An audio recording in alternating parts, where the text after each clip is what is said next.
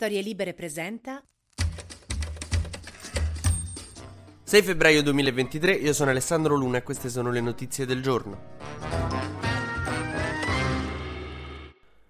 Ieri a Roma c'è stata la chiusura della campagna elettorale di Francesco Rocca, il candidato del centrodestra alla regione Lazio. C'erano un po' tutti, Meloni, Salvini, Tajani, Donzelli e Rampelli seduti accanto che se potessero si strangolerebbero, però lì stavano tutti sorridenti. Come io e mio fratello da piccoli alla cena di Natale che se poco poco vi tirate un capello arriva un ceffone da mamma. E la cosa buffa è che di tutto si è parlato tranne che del povero Francesco Rocca che stava lì, era la chiusura della sua campagna elettorale, magari ci sperava un pochino che si parlasse, che si alludesse al fatto che eh, sarebbe candidato ma il fatto è che Meloni ha talmente tante beghe che proprio deve parlare di Rocca, di sponsorizzare Rocca ha fatto tutto un discorso su tutte le. ha parlato di tutto tranne che di Rocca. Eppure gli altri, insomma, cioè, è come se al tuo compleanno inviti due coppie d'amici e a un certo punto tutti si mettono a limonare tranne te che spegni le candeline con nessuno che ti guarda. Rocca si deve essere sentito così, però può stare tranquillo, tanto ha già vinto. I sondaggi lo danno tutti già presidente del Lazio, quindi vabbè. Manco si impegnano quelli di destra. Meloni ha fatto un discorso d'altri tempi, si è messa lì e appunto di nuovo ha affrontato tutti gli argomenti di tutte le beghe che può aver avuto da quando è al governo. Un altro po' si faceva portare il lettino da psichiatra si sedeva e diceva no quando avevo 4 anni questa cosa mi ha ferito molto. Come al solito è arrivato anche Berlusconi che in realtà non c'era fisicamente ma ha mandato il suo solito videomessaggio. Ormai Berlusconi è tipo solo enigmista della politica. Nel centro-destra quando stanno lì tutti terrorizzati a un certo punto si accende lo schermo. Tss, buonasera. Voglio fare un gioco con voi.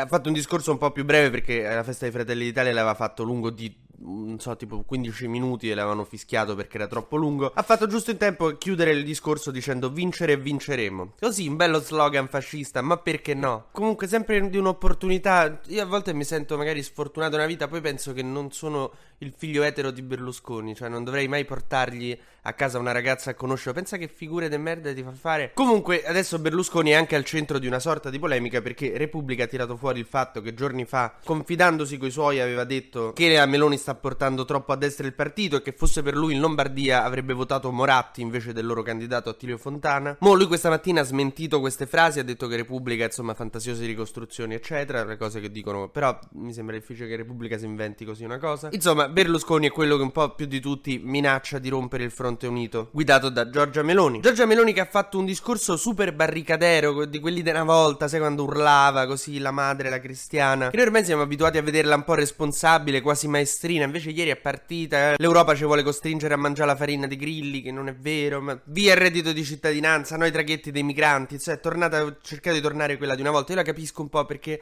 secondo me sta nella fase che attraversano un po' tutti nella vita, quando sei stato tipo tutto barricadero tutta la tua vita combattente, ah poi trovi il lavoro in banca e dopo qualche anno ti accorgi che te stai istituzionalizzando, stai diventando uno di loro. È tipo la gente che ha fatto il compagno tutta la vita nei centri sociali, le cose, le lotte, poi si trova un lavoro, che ne so, nelle poste, dopo un po' si accorge che è entrato in una routine che non è più il giovane ribelle d'un tempo, inizia ad ascoltare Manu Ciao, prova ad andare ai concerti punk fatto di MD al Brancaleone, però c'hai 40 anni ormai non lo reggi più. Ecco, Meloni sta in questa fase qui, tipo guardate, sono ancora quella di una volta. Cioè, a un certo punto una di queste mattine si sarà svegliata vestita da tre paggetti con la colazione portata sul letto e si sarà resa conto, oddio sto a diventare il sistema, quindi oggi è ritornata un po' così, eh, però durerà poco. Poi di base queste fasi passano.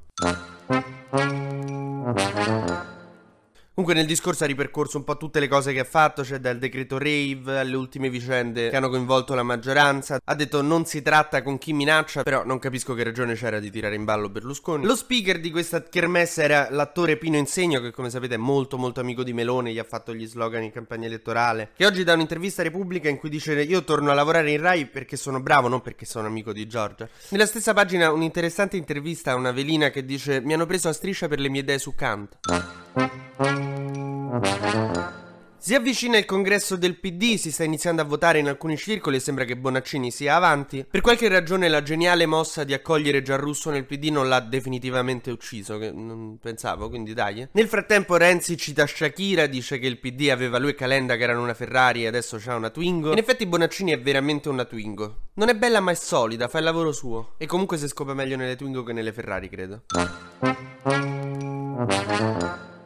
Andiamo sugli esteri, la notizia di oggi è molto tragica del terremoto che c'è stato in Turchia e in parte della Siria. La magnitudo è di 7.7, sono crollati un sacco di edifici e il paese è abbastanza nel caos. La Siria già prima non stava un granché, cioè i palazzi che stavano per crollare sono crollati. Giorgia Meloni e Mattarella hanno manifestato la loro solidarietà, hanno detto a Erdogan che stanno vicini alla Turchia e bon, qui c'è un cazzo da ridere. Francia e Germania stanno cercando di trovare un piano per rispondere al piano anti-inflazione di Biden che ha dato un sacco di aiuti di Stato e adesso anche l'Europa vuole andare sulla stessa strada. Adesso Adesso sono andati in USA per parlare appunto con Biden, però sono andati soltanto Francia e Germania escludendo l'Italia. Ma tanto noi questa è la settimana di Sanremo, cioè figurati se abbiamo tempo di andare in America a parlare di soldi. Non ci distraete. Mentre gli Stati Uniti hanno abbattuto il pallone sonda che la Cina aveva mandato, o non aveva mandato, insomma non si capisce bene, ma nei cieli americani è comparso questo pallone bianco che si è scoperto essere un pallone spia. L'America l'ha abbattuto con un missile. E la Cina se l'è presa un sacco, a quanto pare ce, teneva, non lo so.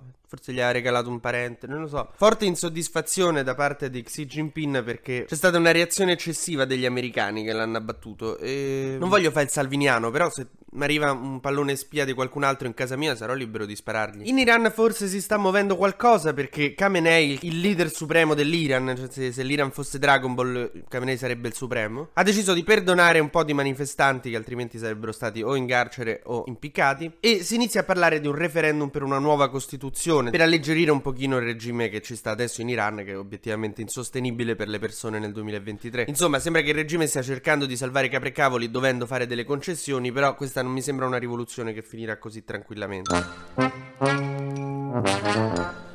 E comunque in tutto sto casino totale di cose che succedono, eh, gli Ultra hanno deciso che è bene iniziare una bella nuova stagione di violenza. L'altro giorno da- i tifosi da Belgrado della Stella Rossa hanno fatto un assalto agli Ultra della Roma. Io ancora non ho mai capito perché esistono gli Ultra, però questo è un problema mio. Mentre nel weekend ci sono stati alcuni problemi con alcune carte di credito, alcuni bancomat non funzionavano. Simone Pillon ha condiviso questa cosa dicendo il tuo bel conticino non serve più a molto se la Divina Card non funziona. E poi abbiamo chi parla di eliminazione del contante. E in effetti anche Tim questo weekend a un certo punto è andato in down, non funzionava più bene internet. E poi abbiamo chi parla di eliminazione del telegrafo, eh?